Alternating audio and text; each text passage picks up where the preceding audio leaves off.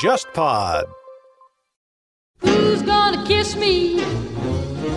Who's gonna thrill me?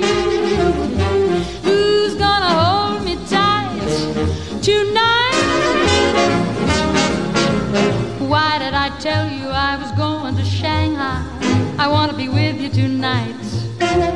Why did I holler I was going to Shanghai? I wanna be with you tonight.香港一直缺水，要水从这边生产运到香港。对对对，用船运过去的，运水自来水从上海运到香港，只有今天的这个杨树浦水厂，也就是英商上海自来水公司有盈余的这个能力，它还可以支援其他地方。所以我看到那个报纸上面写这个，你整个人都震惊了。I'm even allergic to rice.来上海推动这几个事情的这几个工程师，每一个来了都像明星一样被对待，嗯、就一下船就被记者围住，华人和洋人纷纷要把他们抢到自己的高端的这个晚宴去做工作。听起来像一个理工科的黄金年代。哎，对对对对，十九世纪晚期和二十世纪早期是土木工程师日子最好过的。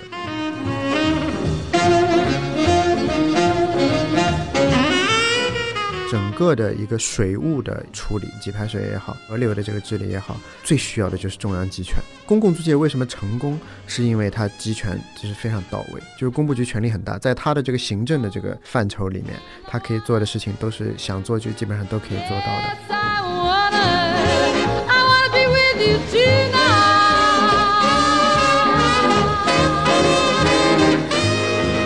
各位听众大家好，欢迎收听这一期的忽左忽右，我是陈彦良，我是杨一。呃，这一期我们这位嘉宾呢，我也约了很久啊、呃，在豆瓣上也是红人的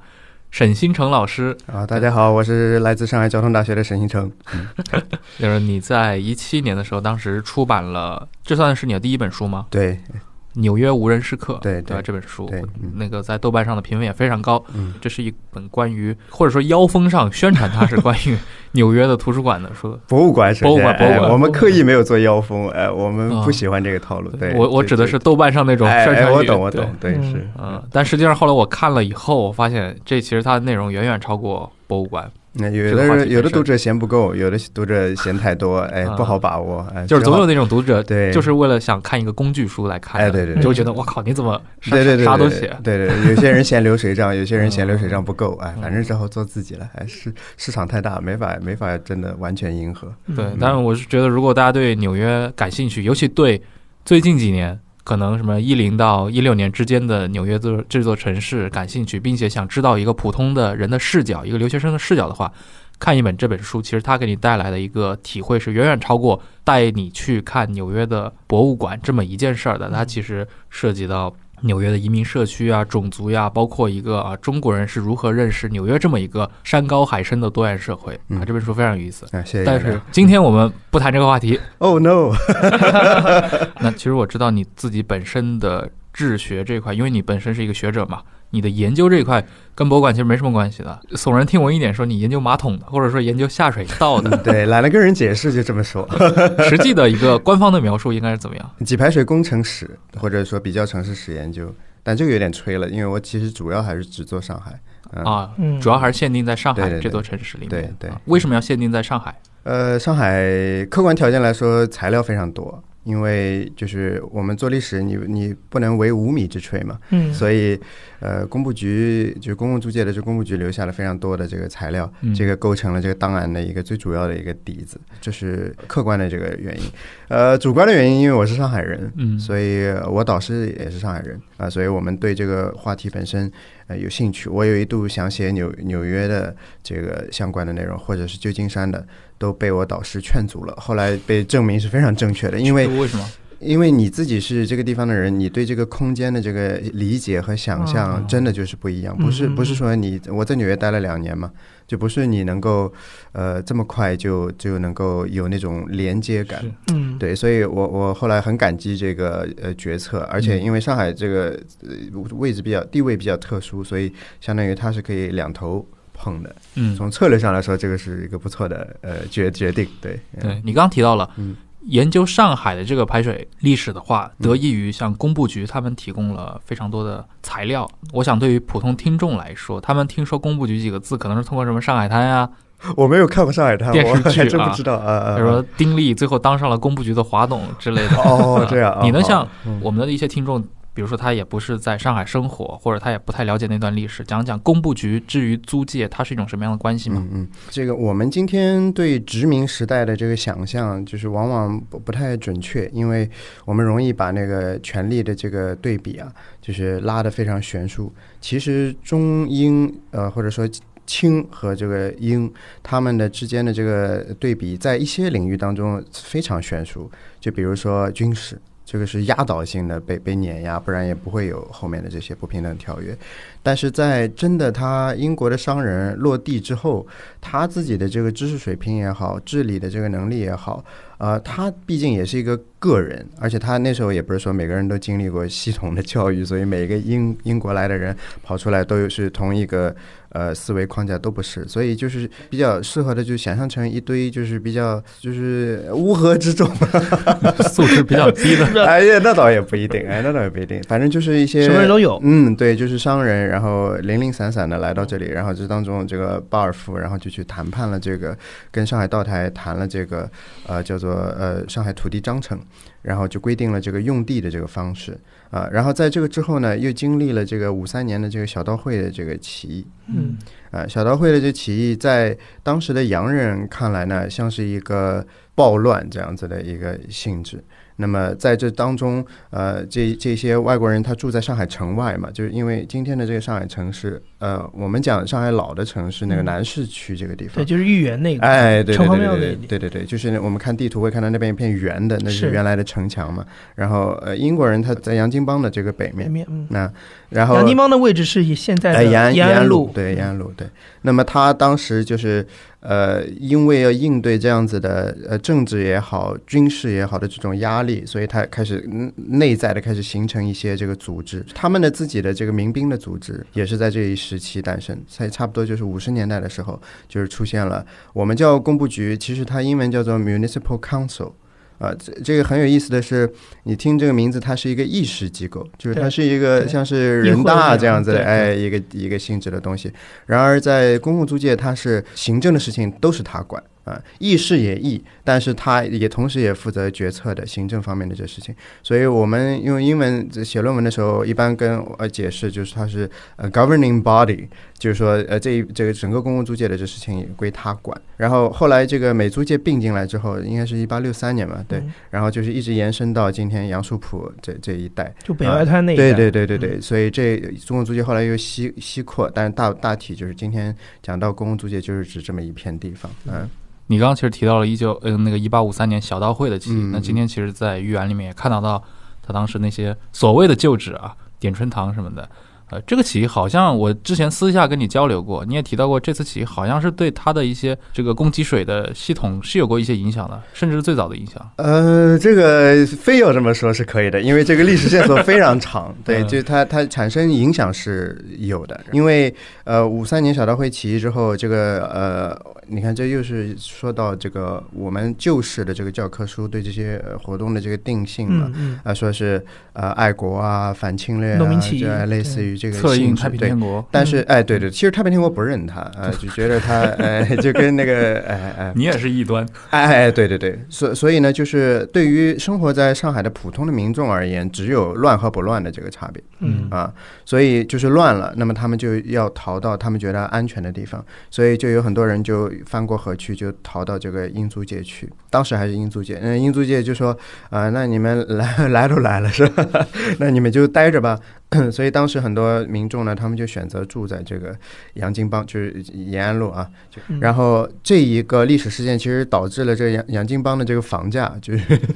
房价哇，上海的房价问题真的是就是呃呃这一带这一带就是外滩，因为延安路它连着外滩的嘛，就是它它刚刚拐进来的这个地方就是是高档的啊，但是这个洋泾浜越往深处走，呃、它这这越是不行。嗯，就是它房价房价就是呃低廉，然后它是那种一个房子里面住很多个住户，都是中国人住在这里，呃、嗯，而且它在这个河的尽头，所以河的尽头这叫水浅嘛，所以就是有很多呃垃圾啊，就环境都不是不是大家想的和景房，反正啊，这些住户住在这里，后来又要强制迁移他们，然后又迁不动，然后这个英租界又去跟这个呃中国的这个呃当局，对对对，中国当局一起就跟道台一起去，就是要动他们，然后甚至发生自杀的这事情，后来就说算了，所以这相当于就成为了一个呃华洋杂居的一个开始。嗯，就是英租界原本他们的构想是只有外国人住的，后来经过五三年这事儿之后，觉得收谁的租子不是收呢？哎，反正洋人也没几个，对吧？就是中国人这么多，那我们就收中国人的租子呗。中国人的钱不香吗？哎，对啊，所以对于英国人其实还是我说说难听点嘛，就是很很功利的啊；说的好听点嘛，就是很务实。所以五三年的小偷会起义，两个两个事儿，一个是华洋杂居，呃，一部分人是迁走了，还补贴了钱，呃，这个事情很很有意思的，就就。这种殖民主义骚操作我们想象不到的，呃，从课本里面大家还贴钱给这些住户。呃，还有一个这个重要的影响就是这个呃洋泾浜的这北岸的这个房价在往往往西的这一段就是一直是就是不高，属于杂居，然后呃大型群租现场，就是属于那种感觉。这个对后来填洋泾浜也很有影响。对，那个时代就是说刚其实提到洋泾浜它没有被填的时候，那个时候英租界是被包裹在四个水域里面。哎，对对对，他们很会挑地方，就是今天上海最好的这一片地方就是当时啊、呃、他们挑的这个地方。这个地方的这个思路确实是蛮好的，就是它被四条河呃，包裹，我们今天只能够看到两条了，嗯、因为最北面的是苏州河，对，然后在东边就是很宽的这个呃黄浦江，然后消失了两条，一条是延安路，就是我刚才说了反复说的洋泾浜，然后往西的呢就是西藏路，西藏路原来就叫泥城浜。上海呢，但凡是宽点的路都都原来是河，差不多是这个意思，都是铁锤。有些他名字里面就写了，比如说赵家赵家浜路啊，对对对，赵家浜路上全是什么天耀桥、巴拉巴拉桥，哎，对对对，都是那边都是桥嘛，对，斜桥，哎，都是桥。那那会儿就是像十九世纪的五十年代，当时他们比如说英国人和中国人这种城市排水这块有有区别吗？还是说其实大家水平差不多？因为嗯，不是同样在。五十年代，当时伦敦也发生过像大恶臭嘛，嗯嗯，对吧？伦敦的这个水平，它所需的技术含量低，是因为伦敦它在一个河谷上，所以它的这个排水呢，它只需要修条沟，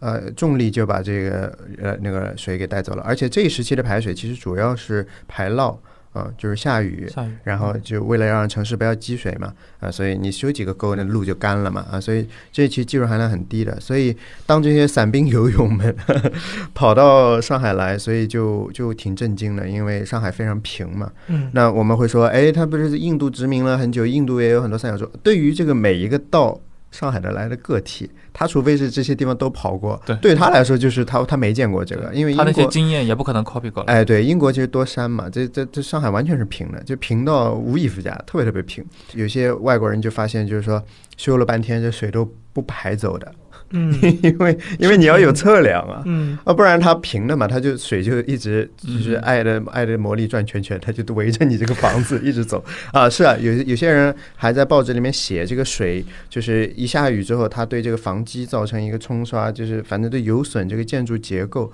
啊，有各种各样的这情况。那么反倒是中国人的这个排水，因为呃一直生活在这里，他们有这生活经验，在这个南市的这个地方，除了有城墙，今天还有一小段遗址的是一个公园，除了有城墙之外，外面还有一条护城河。嗯，呃、然后护城河它有有大概东边有两个，西边还有一个，是西边这个通向一条通向河，东边这个通向这个呃黄浦江。对，它就靠着这个潮汐，然后靠几个闸门来掌控这个水的这个进出，所以实质上呢，它实现了一种。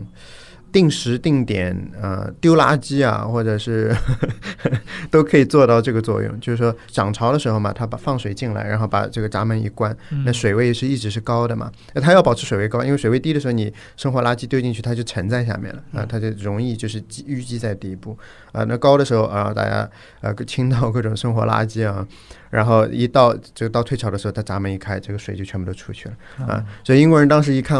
我靠，这都行，这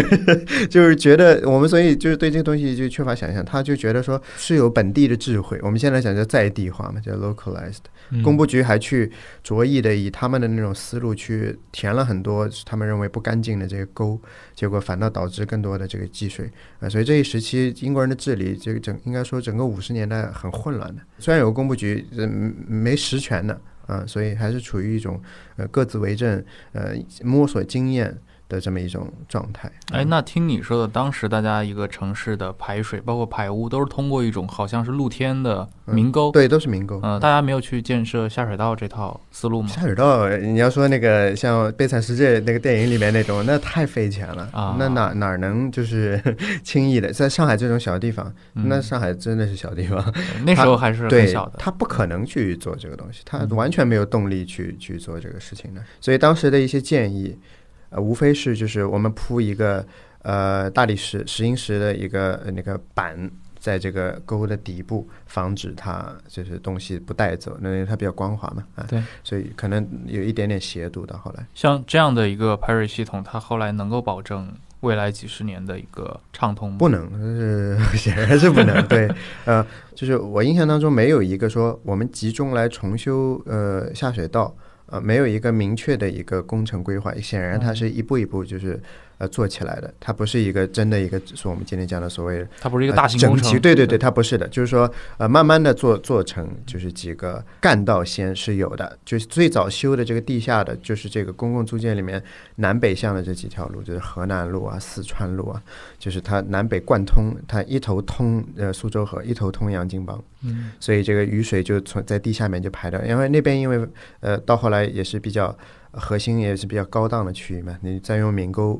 多不合适啊！对啊，对，这个我印象当中好像是七八七零年代还是、哦、呃，这差不多这个时候发生的这个事情，所以用了大概二十年，就民沟这个法子用了大概二三十年。那同时代的那些其他的一些城市，比如说同样是作为殖民地，比如说当时像香港岛。不知道你有看过类似的资料吗？你难倒我，就是排涝的这个我还真不清楚、啊啊、我就知道他们水厂不太行，一直要上海救济、嗯啊、要, 真的要上海救济，对对对，上海、呃、香港一直缺水，对、嗯，然后香港缺水不应该往往旁边的广东，对啊，没有没有，只有今天的这个杨树浦水厂，也就是英商上海自来水公司，只有它有这个治水的这个盈余的这个能力，就是说它还有这个马力没有开够，它还可以支援其他地方，要水从这边生产运到香港，对对对，用船运过去的。所以我看到那个看报纸上面写这个，你整个人都震惊了，就是是吧，我们以为好像运水过去，对对对，你想从运水自来水从上海运到香港，我天哪，一个星期吧可能要、嗯、啊一个星期要，对，所以我对香港的评价因因为这个事情就一直觉得说在远东第一大都市肯定是上海嘛，对吧？就就有这种就有这种感觉啊，对，像上海，它因为可能也是一个比较小的城镇，嗯，然后人也不多，尤其包括像外国的移民可能也不多，嗯，我不知道在你们这个专业领域内，人口的增长跟这个公共工程，它是有这种正比关系吗？从给排水的角度来说，呃，人口的这个密度，还有它的这个实际的饮水的需要，是呃促成建这个机械供水的。这个系统的原因之一，对，这肯定要有这个要素，它才会有这么一个动力，但它也只是其中一个而已，对、嗯、但但我不认为这个是他们主要的考量，对、嗯、因为当时人肉呵呵供水也是呃应付得过来的，完全应付得过来。当时的人肉供水是通过什么样的一些？人肉的供水就是呃有挑水工，挑水工呢，他每天很早的时候，他在这个呃上上海有很多河嘛，嗯、呃，他在河口的地方去集那个呃涨潮的这个新鲜的这个水，嗯、呃，就是相当于当天当日呵呵每一天最好的水，哎，被他被他抢到，吃苏州面的头汤。对，抢到头汤之后呢，然后他就去到街上面去这个售卖。嗯，然后但基本上就是他每个人供应一个自己的区域，然后这当中也有这个啊、呃、嗯帮派啊，就是呃工会嘛，这些工会跟帮派那时候都是很很模糊的嘛，他要维护一群人的利益。然后华人同时还有打井的。嗯，上海有很多口井，这也不一点都不奇怪嘛，因为上海这地下水层其实是还是很丰富的。然后洋人靠什么喝水呢？他们有自己的小水厂，因为慢滤池其实工艺非常简单的。啊、呃，就是把河水弄进来，然后就过沙子，慢慢的慢慢的慢慢的，然后最后出来他就一下子干净很多啊。那时候洋人没超过几百个人啊，所以就是三三百个人吧大概，所以就是不不不存在一个说大家嗷嗷待哺喝不上水，哎，可以，所以不是这么一个呃原因成为这个推动它的一个主要的一个动力。嗯，经过十七个月的等待，忽左忽右的微信听众群终于开通了。各位小伙伴，不管你是因为偶然的原因收听到了这期节目，还是本身就是忽左忽右的长期订阅者，我们都欢迎你参与听众群的讨论。我们会在听众群里发布更多更新的节目信息，也会收集各位对忽左忽右内容的反馈与建议。加群方式是添加微信号 H Z H Y X Z S， 也就是忽左忽右小助手这七个字的拼音首字母。注意了，是忽左忽右小助手，这位小助手会将你加进群聊。如果各位喜欢这档播客，欢迎前往各大平台，尤其是苹果播客客户端上进行评分，期待你的参与。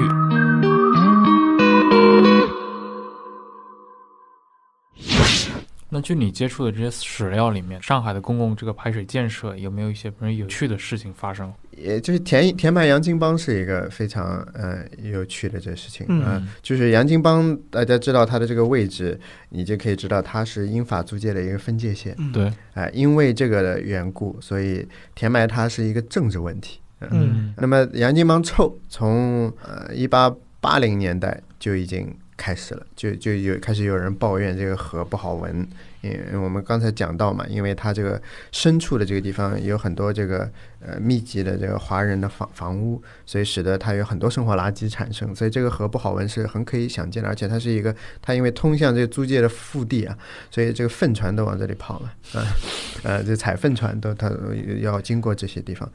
从他们讨论这个事情到最后一直被填掉，差不多经历了小半个世纪。那么为为什么这么复杂呢？就是因为这是一个政治问题。有些英国人纯粹不想要填这个，就是不想要跟法国人接壤。嗯啊、呃呃、法国人主是主张填，因为但他也不是说他们想要跟英国人接壤，也不是，他们有自己的对于当时呃污水和疾病之间关系的一个理解。因为法国人，我们看的《悲惨世界》知道，他这个罗马的传统就是修这个非常非常巨大的这个对砖做的啊这样子的这个地下下水道啊，那他就说 OK 啊，没有问题的啊，所以他就他就主张要把这个填掉，然后下面修一个这样子的东西。英国人呢，就是呃，他就不认为这个这个做法是呃合宜的，因为他说这个地方如果被封住了，那个这个毒气就是必须要就要回到街上去，然后就会导致这个大家生病。这个时候是二十世纪初啊啊，这时候距离这个细菌理论的发现就确立，那是那是八八也是一八八零年代的事情，已经过去三十年了。他们到二十世纪初还在讨论，也就一九一零年代了，还在讨论臭气会治病的，这么导致霍乱啊，霍乱是喝水的嘛，这也是英国人自己发现的。所以就是说，同样是英国人，英国人跟英国人差很差很多，就不同地区的英国人，他他知识传播就不像现在，对吧？呃，他他其实我觉得直到现在也是啊，你可能一个什么八几年产生的一套理论，到今天还有大量的伪科学在转，没错。所以这就是代际的这个问题，这最后这个事情的一个拐点就是。就是一个一直主张不要填埋洋泾浜的人，后来他死了。那是一个著名的地图测绘学家、汉学家、工部局的这个董事会成员，所以他非常有地位。他他主张就是说，我们不要把它填掉，我们就是清淤，然后把那个河底铺全部铺成大理石，就跟那个早年的这明沟一样。哎、嗯，对，他说这样子呢，这个河就不会臭了。把河底铺成大理石，河底全部铺成大理石，听上去像很奢华，是不是？听上去像那种古罗马暴君的作风。对啊、呃，那个因为河不长嘛，洋泾浜因为它不长嘛，所以它就是这办法可行的，所以他真的就提这个，他就这样子就不会有这个呃污物，就是停留在这个河床底部，因为然后等到退潮的时候，这太阳一晒，它就就很臭嘛。那么除此之外，还有别的因素。就工程工程技术历史有意思的地方就在于，所有的事情发生都不是一个原因，都是很多个原因走到了一起，这几个原因当中只要缺一个，它就构不成那个动力啊。所以当时的一个很重要的原因是，呃，租界在西扩，我们今天这个南京西路当时叫做 Bubbling Wells 那个 road、嗯、啊，就是叫涌泉有涌泉路是吧？那么要修这个呢，他们就说我们这个呃要通往西区，要对它有一个实际的掌控啊，或者说利用啊，我们缺这个呃有效的这个公共交通方式。哎，这个成为了当时一个很重要的一个动力，就是说我们把这河填了吧，呃，河填了之后，我们用电车。啊，我这样子就能够就是更有效的进行一个往西的一个延展。那其实最后这个、呃、那个爱多亚路就是后来填了之后的这个名字啊。杨金帮填了之后也没有修电车。我记得我之前跟你私下聊天的时候也提到过，当时我想请你讲一讲呃东亚的这些城市，他们是如何进入，比如说像啊公共建设这块，他们如何近代化的。但是你当时给我的一个反馈是说，你觉得没法以一个区域总体而论。只能一个城市一个城市的谈，对，呃，甚至一个城市里面，因为上海，你想，上海分公共租界、嗯、法租界、华界，还有两片，就是南边是一片，北边闸北也是一片，啊、呃，然后宝山那边也有很多，啊、呃，后来都被闸北吃进去了啊，所以就是呃，我现在对这种嗯、呃、一一下讲很大的这种都不感冒嘛，因为就上海这些例子就证明那些道理都都不对的嘛，嗯。呃因为上海，哎，中国有很多个五口通商，这是第一波，对吧？后面也有很多陆陆续续的，这几个城市这发展也很也很不一样嘛。我们一提说啊，东亚城市，那么你首先想到的说这个城市的主体是谁？那你肯定想到的是在这里的居民，其实不是的啊。那么它的这主体呢，也不是殖民者，也不是的，因为呃，在这在上海的英国人，他离了工程师，他也不知道各种事情怎么做，嗯啊。所以就是到后来，甚至就觉得说，也不存在一个说，呃，殖民者带来了什么好处，也不是这样子的。其实这个事情的终极真相就是，工程师他也要掐烂饭，你知道吗？工工程师他在英国，然后他就满世界跑呀，啊、呃，英国的工程师，苏格兰的工程师，呃，对吧？满世界满世界跑，只要有他的呃呃殖民地的地方，对吧？他埃及跑跑，印度跑跑，缅甸跑跑，然后这个中国的城市他也跑，推动这几个事情的这几个工程师，就是那几个人。就相当于本土的这个呃决策已经遇到就是瓶颈了，就是说你技术不迭代的话，这个问题没有办法解决，所以找个人来哦，然后这事情就推动了。最早的是修这个排涝管，找一个人来啊，然后这人来了之后，发现条件跟呃呃工部局给他看的就不一样，因为工部局跟他说我们这里没有什么水管，你来造全新的。结果他到上海一看，这不到处都是排涝管吗？都是各家自己造的嘛，嗯、然后就说你这不对嘛，所以他做了一年就 quit 了。有这么多排涝管不好吗？不好呀，就是你想象一个就是没有经过矫正的牙齿，就是那种感觉，每个牙齿还不如没有呢。对，每个牙齿都自由生长，那这这太费劲了，那跟他说好的这个工作量就不一样了、嗯、啊，所以他就不干了，他做了一年就走了。呃，水厂又找一个人，对吧？然后就是确定水费又是一个人，最后排污的这个系统又是一个人，嗯、就这这些当中每一个步骤都是一个工程师。他只需要他一个人，对吧？他漂洋过海，他来了，他带着专业技术来了，是吧？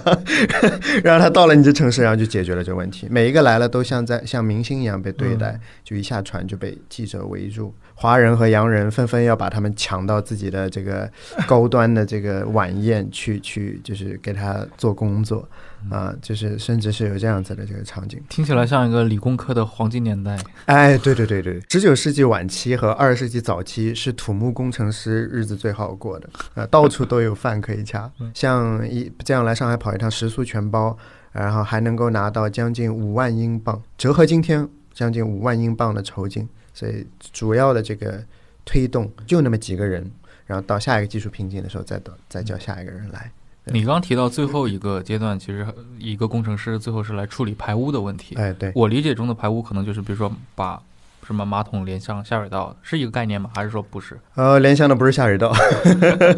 因为那时候上海没有成系统的下水道，马桶开始解禁是一九一五年啊、呃，在在那之前用使用抽水马桶在上海是非法的。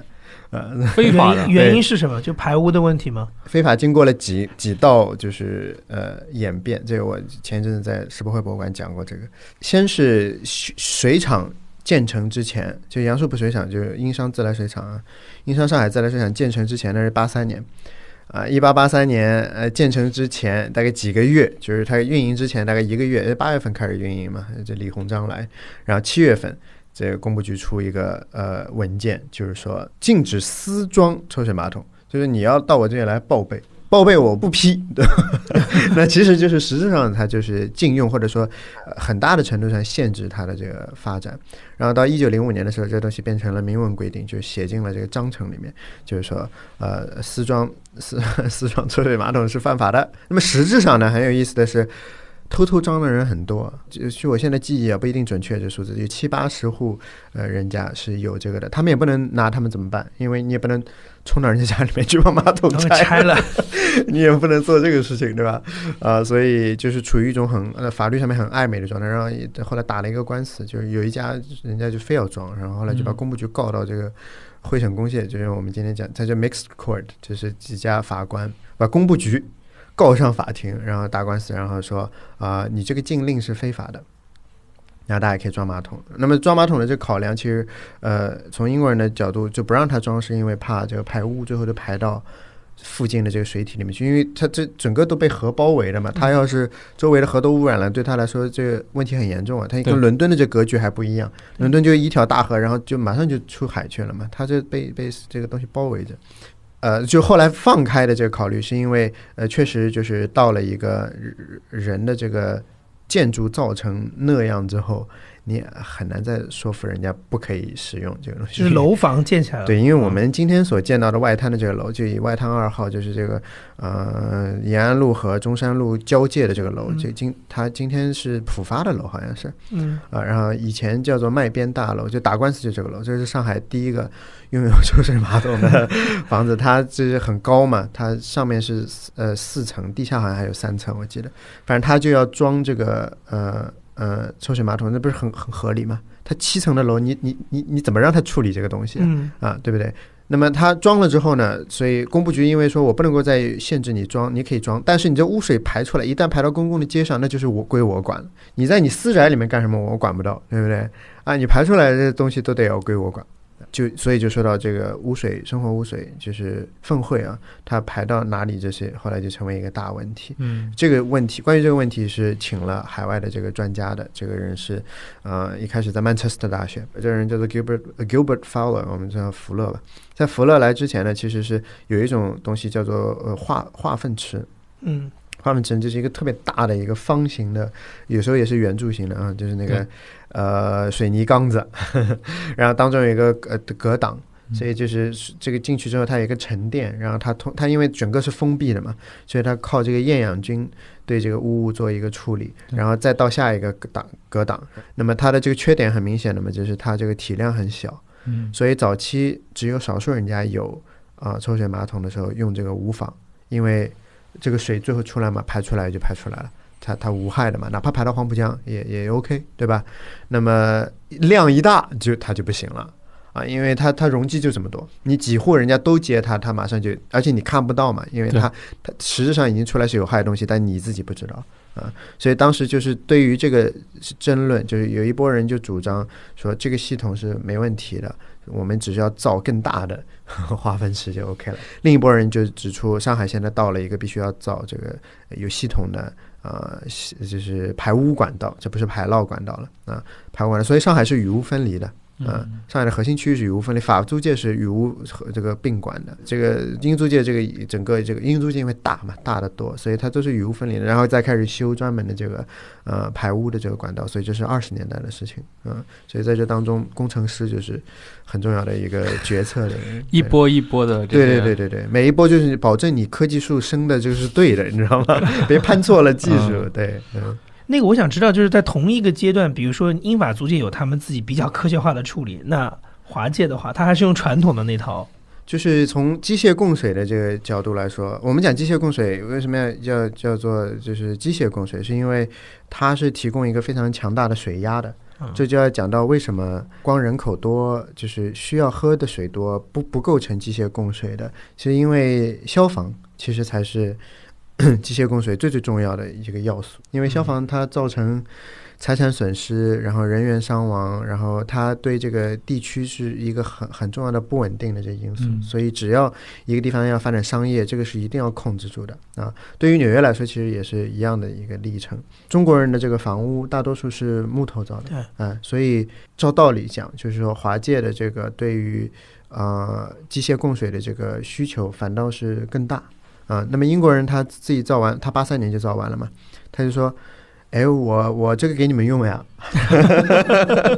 就是反正这个我他，因为他只要进那个，他们叫积水机，就是说把水抽进来，他这个只要那个马力开足，它是可以供应整个上海的，整个上海对，它是可以供应的。嗯、他跟道台说，我通干管进到你们这边来，然后你就可以用这个东西做做消防了嘛。晚清当局的反应是这事关主权就是不让他进来、嗯、谈了很多次，这当中的这个材料技术是破碎的，就是我们也不知道每一次具体谈了什么事，其中甚至有谈到说啊、呃，你们试试看吧，我给你衙门先供上水呗，你用用看呗，然后就是说先特供一下，哎，或者说对对对对对，先我在他们甚至挑了水去送到这华界给这些主要的官员，就是打通关节，因为还是从一个消费者的角度去说服他，不是以这个消防的角度去说服他，啊、呃，其实是消防的这个需求更迫切，那么就没有这么做。那后来，呃，一直到内地自来水厂是，我记得是一八九四年啊，这我可能记得不真切啊，大家不要不要不要以这个为准啊，当然就是要玩蛮久的，然后才建成，就是在半松园路。就是今天那个带那个温度计的那个大烟囱、嗯、当代艺术博物馆、嗯、这一带就是原来的电厂水厂，呃，内地自来水厂和法租界的水厂他们挨着的、啊、都在那个地方、啊、法租界水厂不行所以你刚才把英法并立是对英国人的侮辱，侮辱、啊、他, 为他为什么不行就就就法国人就在上海就不太行，就就理论上他不是拿破仑时代就就就不太行，所以就取决于来的人是什么样子、嗯、然后他治理的模式基本上处于就是说我就躺着收钱、嗯、他他不太治理的，所以他就华董就是势力很大嘛，呃呃，黄金荣啊，对对对对，你你看看，你看公共租界的大亨们都是、啊、公共租界没有流氓的，对，有头有脸的，对啊，流氓都在沿沿路往南，沿路往南，还真的是大世界，就是因为卖鸦片了，对法租界，对法租界，它就是属于就是我就放养，我就挣点钱，嗯、所以你们原来还是怎么样就怎么样吧，就是属于这么一种帮会的人什么就这种就丛生，对，所以它象征性的建了一个水厂。去年不是刘仪在那个叙利亚嘛，他在那边观察的时候，当时在哪个哪个地方来着？可能是代尔祖尔或者在。那附近说，听当地的人说，那个 I S 把那个小镇给占了之后、嗯，立刻就派人到上游去收费去了。说这个水电站我们现在占了，你们现在给我们交钱，嗯、因为因为这水电站是我们在保护。嗯，就是这种，这这这种都是要害。你要掌握一个城市，你就先做这些事情。是的，是的。就刚你说到那个救火这一块，嗯、传统是不是？因为我们比如说在故宫里面也会看到那种大水缸、嗯，这是过去中国人主流的这种预防火灾机制吗？呃，我可以讲，就是在公共租界，他们是一个怎么样的做法？嗯、就是他们做了一个叫做消防井。啊、uh, ，很有意思的这个词只有呃只有上海才有，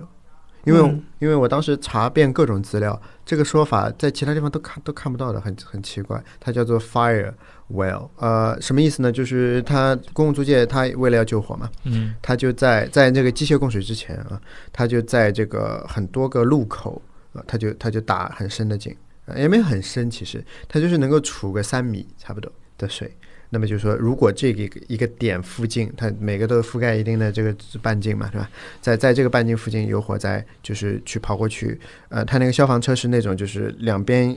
用压，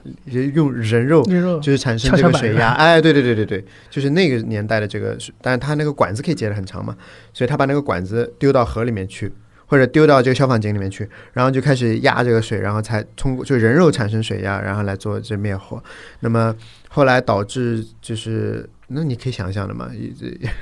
一个是这个消防井它有时候通着这个河，河退潮的时候，这个这个水也没有了，嗯啊，还有一种呢，就里面太脏了。啊、嗯，就是那个水里面太特别污浊，然后也有很多泥，然后就堵住啊，或者说小还有一种更要命的，就最后这个最后一根稻草，就是我下面要讲的，就消防员不知道这个井在哪里，他不是像现在你知道所有的东西都标好，不不也没有没到那份，反正有时候就是很紧急嘛，所以有时候也不知道。最终这个年份我忘了，可能是七九年，一八七九年可能是。就是有一场火灾，就是死了人了。一般的这个火灾都不会死人的，因为它两层楼嘛，很容易你跳下来你也不会死嘛，对吧？哎，但那一次呢，就是，呃，他这个在睡午觉，这一户是是是是中国人，这一家是这个倒卖这个禽类的这个商人，然后他们一家人在二层睡午觉，这个火从一楼开始烧的，就有个炉子忘记关了大概，或者没有灯怎么的，我有点记不得了。然后烧等到他们醒的时候，他们就是已经整个就已经就要不行了，就出不来，所以最后是这这个非常惨，死了四个人。这个是英治呃的这个区域里面，整个这几十年里面唯一一次就是死人超过四个到四个的一个，就火灾火灾对火灾啊，所以这个事情就当时就刷头条了嘛，就说啊还可以这样，这太太太太不行了。这后来成为了一个，就是说我们一定要有机械供水的一个很重要的原因，因为消防员当时去救火，他跑到这边就在格致中学这里，你知道吗？嗯，格致中学里面有一口消防井。但是格致中学它是外面是有那个竹篱笆给围起来的啊，竹篱笆围起来的。然后这个消防员他知道那里面有，然后他跑到那个竹篱笆那边去问那边的那个看看护的人，那守卫的人说我们这里没有，他可能不知道。然后消防员就以为真的就是没有，没有对，所以他就在想他，然后他就开始取洋泾浜的水。那么这个一个时间耽误了十五分钟，嗯。十五分钟对这个火情来说是非常非常关键的啊，嗯、所以这个事情后来成为了一个。所以不是说格致中学要背锅，但是但是就是成为了一个转折点。所以它整个这套体系在上海最后定型是到就是二十年代，二十世纪二十年代才全套。英国人他觉得，因为已经是呃十九世纪晚期了嘛，嗯、早期的时候他还是属于一种放任的，就是水厂都是私营的，在英国也都是。然后到晚期的时候开始更加的呃采取一种市政呃供水的模式，就说我们是公营的这个水厂，所以呢，工部局最出的方案就是说我们要造一个公就是公营的，结果呢就是也就办事不利索，反正就是请专家，然后专家连地图都没有拿到，出的一些建议都是很很水的，然后专家还拿很多钱。后来这个开会的时候，这个纳税人大会的时候就把就就就把这个权利就通过了。他们纳税人纳税人大会这里要再解释一下，纳税人大会是真的这个议事机构，是真的像人大一样的这个呃一个组织啊，在那个上面就通过了一个决议，就是说不允许工部局再插手供水的这个事情。所以工部局很弱的，你看到没有？他一方面非常强大，他一方面行政权力非常大，一方面被被可以被各种东西搞，就议事机构也可以搞他，司法机构也可以搞他啊。所以最后他就被这个东西被收回之后，就由英在上海的英国人他们自己就是几个人，三个英三个英国人，两个美国人，然后就合合着合作起来弄了一个私营的公司，这是一八八一年，所以经历到一直到二八年差不多才拥有全套，就这么一个半个世纪、嗯、不到不到半个世纪。哎，不到半个世纪，所以上海属于就是赶超很快嘛。当然是因为路已经都被摸索出来了，而且到了三十年代以后，可能整个西方人就开始慢慢退出上海了。你看，就后来日本人也来了，对吧？哎、呃，对对，后面的这个历史就没有前面那么有意思，因为从我们做工程师的角度来说，的事情结束了嘛。呃、是呃，国民政府其实跟呃英国人也很暧昧的，就是说。呃，他刚刚掌权的时候，他呃很就是我们是国民党嘛，是吧？嗯、我们要比这个北洋政府要讲要讲，这是个激进的左翼政党，主权非常激进，对、嗯、他们干了很多，就很多愤青干了很多很奇怪的事情，就是去阻止人家施工啊，就是假装穿着制服啊，后来一查不是我们派的人啊，就是类似于这种啊，就有这种。那后来其实呃呃，为了这个越界筑路的这个事情，因为越界筑路跟供水也有很密切的关系，嗯啊、呃，最后其实双方。方都达成了一定程度的妥协，呃，这个公共租界呢，就是说我们收敛点，我们跟你们商量，啊，就以前是不商量的，就就造了就造了，你能怎样是吧？呃，后来呢是我跟你商量，因为你看你这政府态度还是很强势的嘛，嗯、那么。呃，这个国民政府呢，就是说啊、呃，你你你造就造，我们反正商量着造，所以像今天的这个。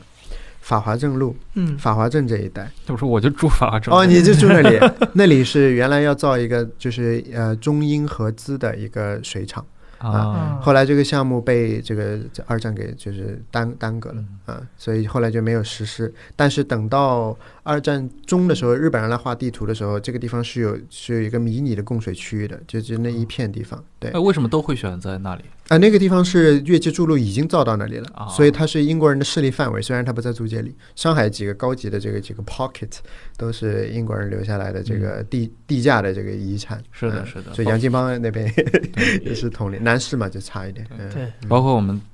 这附近则到愚园路去，也看到的都是。哎、对，愚园路这是更就高级的，那就更是对汪精卫的复制。对对对对对，这都高级，万汉渡路这都是高级地方。嗯嗯，我们到建国以后，整个的上海的这块供给有大的一些变化吗？其实呢，就是为什么我现在经常讲，就是说，呃，历史的选择哈。我们在官官方的时候、呃、讲这个，我有时候讲这个是，我讲这个是真的是很认真的，因为特定的历史时期啊，就是一个城市它面临特定的历史任务，它必须要用一种特定的方式去去完成它。那么这个整个的一个水务的一个处理，城市里面给排水也好，呃，河流的这个治理也好。最需要的就是中央集权。公共租界为什么成功，是因为它集权就是非常到位，就是工部局权力很大，在它的这个行政的这个范畴里面，它可以做的事情都是想做就基本上都可以做到的，而且它后来因为钱多了嘛，到二十世纪的钱多了，它确实财力上面也能够做得到。那么呃，法租界所以就一盘散沙啊，华界呢更加是就是治理起来都是以大的这个绅商来作为一个呃主的这个驱动，它没有一个核心非常强大的一个中中央政府来做这些事情。那么大上海计划想得很好，后来也是被对对对吧，也是流产了嘛，相当于、嗯、啊，所以到这个共产党接手上海的时候，正好到了一个需要。呃，更新换代嘛，对，就是说他真的就是需要，所以杨这个赵家浜、杨金浜好填，赵家浜就没那么好填了。赵家浜很宽呐、啊，又长，赵家浜谁填的呢？共产党接手时候填的，啊、嗯，就他他没有钱，但是他发动人海战术，human resource 也是 resource 嘛，对吧？就是人力资源，它也是资源，他他用另外一种方式。动用这个社会的力量去完成一件事情。当年这个请来的这个曼彻斯特大学后来在印度科学院的这个 Gilbert Fowler 所提出的建议是，上海市区之内所有的小河全部都要填掉、啊、苏州河不用填啊。这个市区里面有很多各种各样就是不是很体面的这些小河嘛，然后成为这个贫困的这些疫病的滋生地嘛。最后他当时就提出来这事情，二十年来提的事情，最后谁做成呢？共产党做成了、啊，对不对？所以有时候真的是，我就他在那个时期，他就是需要有一个政权去去做这样子的事情。那么比较有意思的是粪便的这个问题，嗯、呃，粪便的这个问题，因为当时这个上海的这个粪秽的这个处理。有一部分是用下水，就是下水管道的，就是它可以集中处理，送到一个远的地方，在那个污水处理厂。那东西它其实因为经过了无害化处理，它肥力其实是很弱的。哎，黑粪它不值钱，黄粪值钱。呃，黄粪呢，就是指就是还是有挨家挨户去收到的这些，嗯，然后还有这些集中的清道站，这个共产党造了很多个。那么共产党要要发展这个。呃，农业的这个发展嘛，所以粪肥还是很重要的一个。那么就牵扯到让农民进城运粪，控制他们进城的这个时间，然后呃，就发券啊，呃，然后这个说服当地的，就是农村当地的这个党支部去做这个农民的工作，就是说，哎，这个时候你不要过来，就是等于有一个协调嘛，不然就是旺季的时候所有人都来，嗯、这时候就要发生械斗，还有人被打死，就是农民就是互相打。打死他们就是为了争夺那个对啊，抢粪啊，因为原来的这个帮派的这个这个体系崩溃了嘛，嗯，有反正他们还是会出现新的一些、呃、原来的这个体系里面，就是说大家是分区治理，它这个是自下而上的草根形成的，这、嗯、就是地方的这个流氓嘛，黑恶势力，对，控制很多钱，他控制很多人，他控制这片地方。你要是一个小份工，你要跑错地方，你你那那你就要完蛋了，对不对？那么所以大家行业里面约定俗成的说，大家各管一片。新政权来了，这事情没有了，我当家做主嘛，你这份你可以拿，我也可以拿嘛，对不对？所以就是共产党为这个事情成立了叫上海肥料公司。把这个事情一手抓，所以你就看到那个材料里面，就是上海肥料公司就不停的在去劝，去劝这个地方党支部，就让让他们不要过来啊、呃，就他从一个根源上进行一个协调，花了很多心思去平衡各方的利益，这省际之间也有利益的纠纷、嗯嗯。上海的这个郊区跟浙江、江苏，他们都都要抢，包括安徽都要抢这个。他这个他这个粪肥是被运到别省去的，对，他就因为上海人最多啊，对，人多嘛，产生的粪粪秽就多嘛，嗯、所以它相当于是一个，而且可能营养更好一点。哎、肥，我跟你说，还真是这样，每一个地段收的这个钱是不一样的、嗯、啊，所以好的住的好的地段，尤其是学校。嗯，就是学生吃得好，对对，因为学生的伙食是最好的，而且人比较健康，你知道吗？学区学区变。对对对，谁去配，就是上海的这每一个地方它的这个价格是不一样的，所以分配给谁、嗯、谁拿多少，这个真的很考验执政智慧的、嗯、基本上这就奠定了现在的一个整个上海包括公共这个卫生这块的一个格局。对，但但是上海今天没有呃抽水马桶的这些地段，也是当时就是没有的这个地段，没有的、嗯、就是后来大家是习以为常看到那种早上阿姨倒马桶的那些地方，本来就没有。哎，它一直都是没有、嗯、啊，也不是说谁剥夺了它这个、嗯、是因为它这个地段，它它这话讲出来有点不太不太好，但是就是从商业的角度考虑，这波人不值得。从房地产开发商的这角度来，还真的是从市政开发。你刚才说的那个按照地价来算的话，那些很多那种老石库门的那种，真的就是在那些地价不太好、啊。尤其是你想供水的时候，他们供水也不是说每家每户通水，不是这样子的，它是一个、嗯、一个一个水龙头通到你一一条弄堂里面。你整个弄堂里面的人都用这个水龙头，是是是是是。然后你想这个收租子是怎么收的？收的呢？他这一条一条弄堂里面的人，水厂就殷商自来水厂，他又不来收你这每家每户的钱呢，嗯、他来收这个地，就是说这个地主的这个钱。就是我们看到周星驰那个电影《功夫》里面，对吧？那个城寨里面，哎，哎对对对，七十二家房客。对，所以你想，他连自来水都是这样。后来在当中有些时候还会有纠纷，有时候被停水了之后，他还得到街上去接那个消防栓的水，嗯、还有这样子的。所以就说。生活的 状, 状态是那样子的，呃，所以你想，如果连供水都是这样子，怎么可能给你装马桶？对，给你马桶，你你你水从哪里来？嗯、对不对啊？我你每家每户都装马桶，你收你用掉这么多水，对不对？房租还是这么点房租，这个房东给那个应给这个自来水厂的钱一下子要要翻好几倍，对，是，对不对？要翻好几倍，那他他会说，哎，那我们按照这个、呃、那个比房价的比例来交的嘛。然后那水厂不答应啊，说你这用水量超了，我要给你装水表。一装水表之后，他房东这边就是一下子很多，对不对？他一下子又多很多、嗯，所以房东和水厂都不愿意做这个事情。嗯，所以那就住在里面的小老百姓，他没有权利去决定这个事情的，所以这个这些房子，但是你换句话来说，他交的房租跟他的那个生活质量也是成正比啊。对啊，那么他相当于是说是我是有觉悟的，是吧？就是我交这就也因为他的公共体系没有那么好，所以他才以这么低的价格住在这里。哎，对对对，所以这些区域就是今天，就比如说哪怕是非常呃核心的上海的区域，比如说呃南京南京西路往北嘛，呃走这边江宁路走走回去那边。就会有啊啊，这样新天地附近都都也还有，就是要靠、嗯、呃要倒马桶的，都都也有的，有对啊。今天可能是很多，比如说一些呃路过的人，或者他们比如拍了照，他们会去是质疑为什么到了二零二零年，中国尤其像上海这样的核心地区，还是会有这样的地方。嗯，但是其实这个背后，你像你其实解释一下，它背后是有一些非常现实的原因，对和因素塑造它的。就在我看来，就是说。呃，人民群众的这个安居乐业的，就是他的生活的方便，就我们说的方便是双重意思，嗯、是是要要要满足的。呃，我作为一个做历史的人，你也不能说啊，你看这个历史的这个生态保持的多好啊，你就让他们继续倒马桶吧。是没错，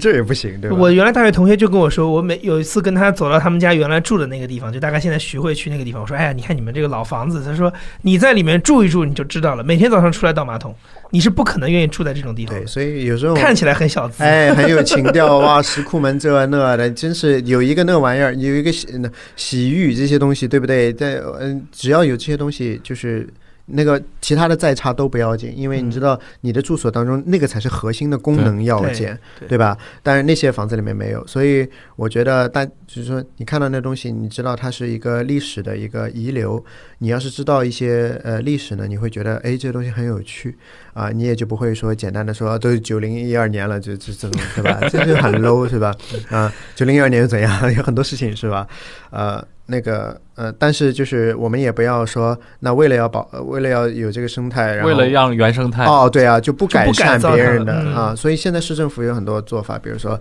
一些在地化的这个分会的处理，就是说这个这马桶非常高级啊，这马桶可以实现，就是它不用走排水管道。自己处理、啊、嗯，它是干化的这个处理，就是它它加热，它就把它全部都烧成粉末啊、呃哦。另外一种无害化处理，那这玩意儿成本很高呀，成本高，这啊，政府就要政府就要做，嗯啊、呃，现在像比尔盖茨号称在全世界，尤其在第三第三世界推动那些马桶革命或者厕所革命。其实盖茨在做的这个事情，跟我刚才说的上海市政府做的事情有有相似的地方，就是说一个分会的在地本地化处理，哪儿拉的哪儿处理。就差不多这么一个意思啊。然后我们今天讲了这么多，其实很重要的一点是，就是说我们生活当中认为的必然的东西，其实很多东西它不是必然的，就是它是一个一个美丽的错误叠加而成的，对吧？这个系统像是一个呃呃打补丁，一直在打补丁，嗯、他他一直在打补丁修正自己，最后形成这么一个方式，证实是可行的。可行代表它是最优吗？不是啊。嗯啊，不是。那么你想，呃，马桶这个推广是十九世纪中期的这个事情，当时的马桶跟现在比尔盖茨推行的这个马桶，它是同一个东西吗？不是啊。呃，有很多人啊，就是说一听到说盖茨基金会，觉得非常高大上；一听到抽马桶，他就觉得非常 low， 然后就会觉得说，哎，比尔盖茨为什么会要去做一个这样子的事情？他会表示困惑或者不解。那其实是真正懂科技是怎么发展起来的人，他会回到这个体系诞生的一开始，然后他就会意识到这从开始就错了。嗯，就是从开始把这个粪会呃要要要要靠水，这是第一步，因为非常浪费水啊。就出去做那个豪华游轮，他们的抽水抽水马桶里面都用的是海水啊，嗯，他不需要净水啊。所以这几两个系统被并在一起，它从一开始就是错误的。从一开始就错误，现在讲这个大家会觉得很震撼，就是你每天蹲的时候你都想着你这是一个错误就它不是，就不该有水，对，它就不该有水。那么历史上是有人提出土测的嘛，那它最后太不好操作了，所以最后被淘汰掉了啊。那么所以相当于真的大牛他就回到了这个技术开始的原点、嗯、原点上，他来重造另一种解决方案，对，就是十九世纪中期做不到的马桶，今天我们可以打包以比较相对廉相对这个合理的这个价格能够重新推。这个一旦有了这么一个马桶之后，所有的这些基建的这些东西都不需要了。嗯，它是太阳能这个就是供电的，然后直接排出来的东西，那个水都是可以直接喝啊，比尔盖茨在那边喝的、嗯、对不对？他他示范了这个事情的啊，就是一个在地的这个无害化的处理、嗯、就是他省很多那种需要中央集权去协调的这个去推动，它不需要这个了，因为我们刚才讲的这不光是一个技术问题，它需要政治成本的，是啊，需是需要一个非常强力政府去做的事情，对啊，那难道我还等说啊？现在技术都是现成的，但但是你当地政府，哎，对你出现了一个，对啊，出现一个强人来做这个事情的时候，我们在做这个吗？等不及了，人都死了，对不对？那么他就说我我把这个政治资源在这个游游戏当中整个剥离出去，我不需要它了，你只需要买这单个的东西，你只需要有太阳，你就可以自己本地就搞定这事儿，对不对？你这么一想这事情，那简直是，那真的就是革命性的。是的，我有一个很好奇的事情是，就是因为现在等于呃新中国建立也已经七十年了嘛，就整个上海它的这套基础的公共卫生地下的体系，跟原来的租界时期有没有一些比较大的变化，还是说基本上是在原来的框架之下？我知道你你是要讲这个那个青岛下水道、啊、对对对，因为很多人之前就抱怨说北京的北京的下水道都是按照苏联模式建的嘛，所以一到下雨大雨天就开始各种有问题。上海的呢？哎，我的研究到五三年，所以接着的内容呢，我不太敢讲。但是有一点我是知道的，今天上海市中心的这区域不积水，呃，就下很大的雨也不积水的，不是因为英国人当年造的这个东西，嗯，呃，特别厉害，跟这个管管本身没有关系，因为它并不考验这个管道的这个，就无非是个体积的问题嘛，对不对？靠什么东西呢？靠这个上海周边，呃，在这个出出水的，就是排涝的这个口子地方，设置了非常大功率的这个这个引擎。就是当当上海进入一个就是说雨非常大的这个时候，市市中心的这个不积水是靠那个大功率的不停的在抽水，它其实是它的出口那边的一个原因。 对, 对，那么像像我所住的这个砖桥这个地方闵行闵行对闵大荒这个闵行区，这个很严重的一个问题就是积水啊。这上次这个市民区长一个采访，上上中国上海市人民广播电台去采访他们，呃，然后那个区长说，首要要解决的大事就是这个水漫金山，就是一一到下雨那边就先积水起水来了，嗯啊、呃，因为没有抽水，对呀、啊，就是差别不在于那个管道本身，嗯、差别在于那个。相当于保护保持上海呃市市中心区域不积水是一个政治任务，你知道吗？开足马力运转起来，把这个水带走。嗯、那么其他的这些，我我们闵大荒不那么重要，你知道吗？心酸。对啊，所以就就发大水就发大水了。那么确实对市民出行是一个很很大的困扰，但是绝对不是说大家对这个什么青青岛下水道啊、什么油包纸的零检啊，不是都都不存在这些东西。那非常感谢今天。啊，沈新城来到忽左忽右，这个虽然今天没有聊他那本书啊，先推一下啊，《纽约无人时刻》强行强行强行强行安利一下的、嗯、那个对博物馆有兴趣，对纽约有兴趣，可以去买一本。如果将来有其他的关于公共卫生方面的话题，我还是希望能够邀请到辛晨松到时候第二次上一次互左互右。我会我会争取在两年之内把我刚才的这我的这个博士论文变成一本书，希望到时候大家也能够多多支持。非常期待，非常期待。好，那我们就下期再见，再见，嗯、再见。